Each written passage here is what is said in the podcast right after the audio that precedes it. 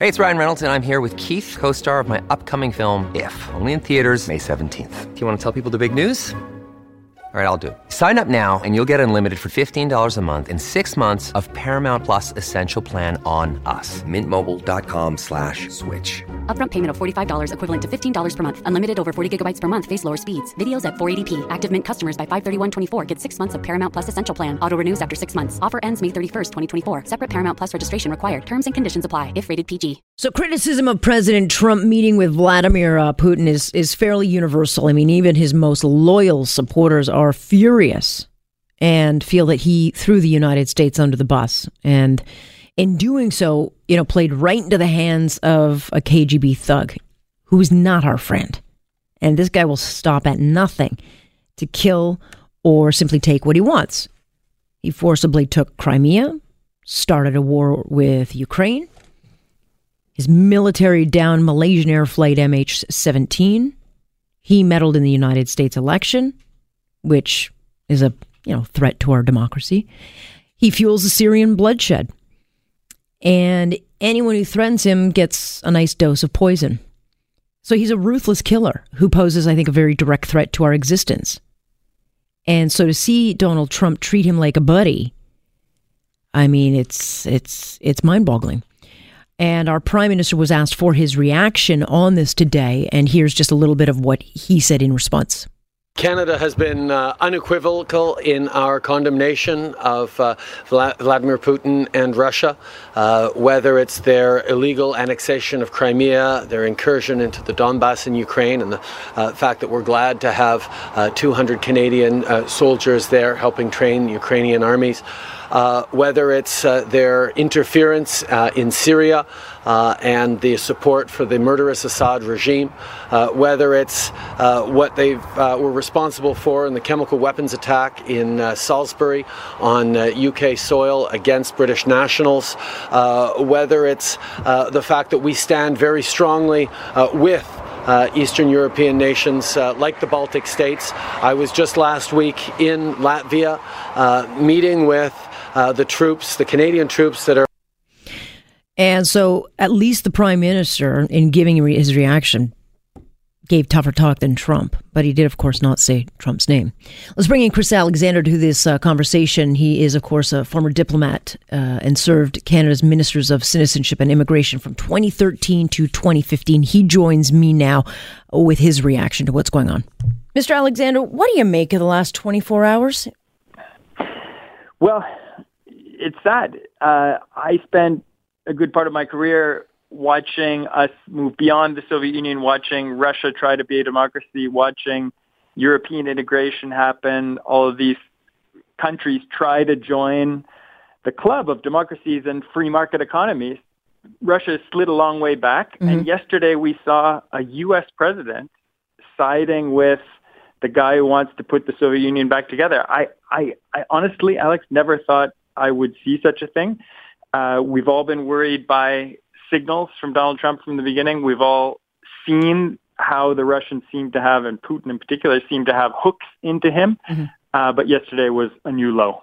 Right. And then, you know, the president, I guess, thought he was doing okay, must have watched all his TVs on that plane because he comes out today and he's saying, oh, no, no, I didn't say that. I said this. And yeah this isn't even damage control 101. This is just absurd because not only did he look weak yesterday, but Mr. Putin must think that the, the, the man has lost his mind. Yeah, but I think for Putin, it's very clear what's going on. Um, he does have leverage over Donald sure. Trump in ways that we don't yet fully understand. and he embarrassed him yesterday and made him look weak. Yeah. Um, going back home, Trump is realizing that this firestorm is not going to go away. And so he's trying to be all people, and in doing so, he is showing no leadership on anything to do with international affairs. And it's it's sad because can you imagine?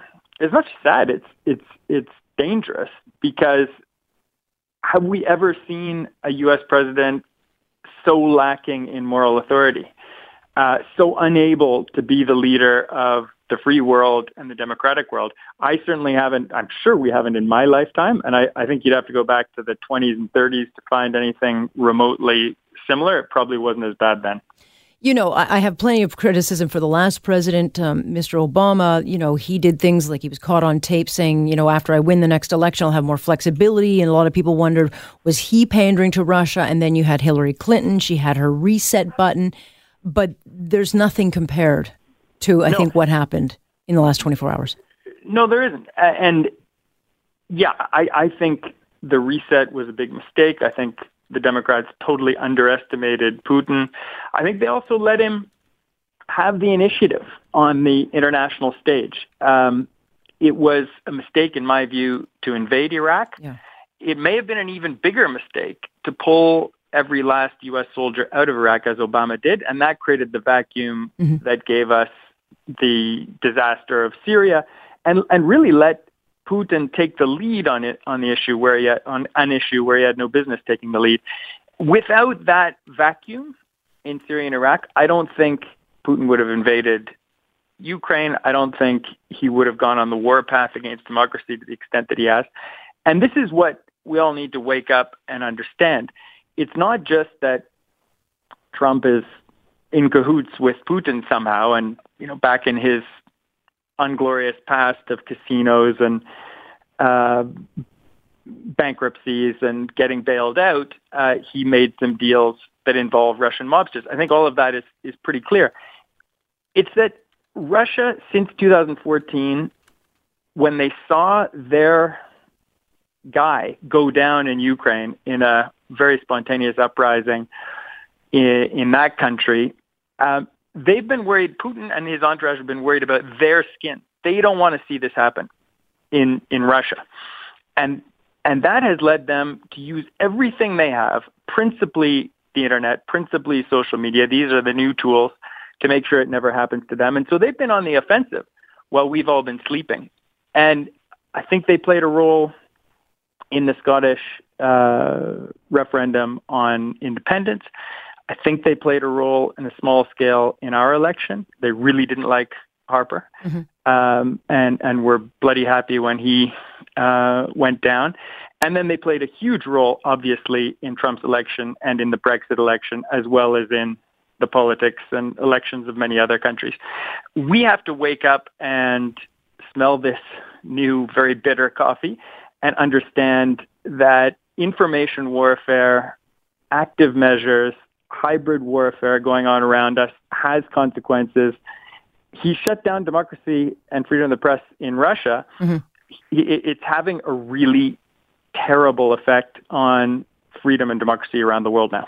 And so our prime minister, of course, was asked about his reaction to the summit, and he was very, very careful about not mentioning Mr. Trump's name. Probably a smart thing to do given the situation we are in right now. But he did, you know, spell out, um, you know, all the dangers of, of Mr. Putin. Um, but this is the guy. I mean, Mr. Trump has put tariffs on our country uh, because we're apparently a security threat. And then he goes and cuddles up beside Mr. Putin.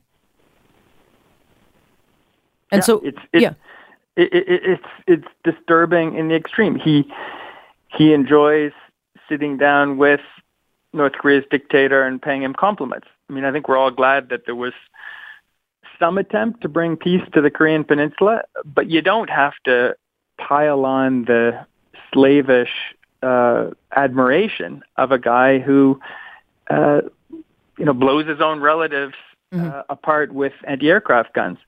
Uh, and similarly with Putin, um, this is someone who murders his political enemies at home and abroad, who's annexed part of a European country by force. Uh, and Trump uh, treats him like uh, an uncle, uh, while while while declaring the European Union his foe and Canada a national security risk. Yeah, I mean, it, it, it would be absurd and hilarious if the consequences weren't potentially so dire. Um, you know, I think we all see shortcomings in the global trade regime. I think we all see that there was unfairness in the relationship between China and the United States and, and other partners. Uh, but there are ways of dealing with these things without pulling the whole structure apart. And we have to get back to uh, communicating what we know to be true, which is that without trade, uh, we would all be a lot poorer and the world would be moving backwards. The last time the international trading system collapsed and protectionism flourished, we had a world war. Yeah. Well, so what does Mr. Trudeau? What does this mean for Canada, for other NATO um, uh, countries? I mean, the long and short of it, I think, is people wonder what does this mean for Canada. We have to get together with Americans uh, who want to lead when Trump is un- has made the presidency unavailable for that role, and with Europeans and Asians who believe in democracy, trade, and uh, a, a, a, fair and um, a fair future of opportunity for all of us. Uh, we have the opportunity to, with this uncertainty in North America, to be the bridge uh, to Europe and Asia that ensures North America continues to integrate, welcome investment and immigrants, uh, and send its exports to those huge growing markets. The U.S. economy is strong right now, but uh, parts of Europe and, and Asia are growing faster, and this is an opportunity for Canada if we're willing to seize it. But to do that, we have to be able to get our products to market. We mm. need pipelines. We need uh, a tax regime that is competitive. We need uh, uh, to protect investments, not chase them away. And that's going to require, you know, if we're going to get back to that rule, this government's going to have to change course to some extent. And I think they'll get incentives to do so from the new provincial governments that are much more business oriented, at least uh, the most recent ones to be elected than than we see at the federal level right now. Yeah, I think what you're saying is we need some real leadership, and that's tough to find these days. I've got to leave it there. Uh, thanks so much for joining us. I appreciate it. Alex, my pleasure. All the best. That is Chris Alexander joining us on point here on Global News Radio.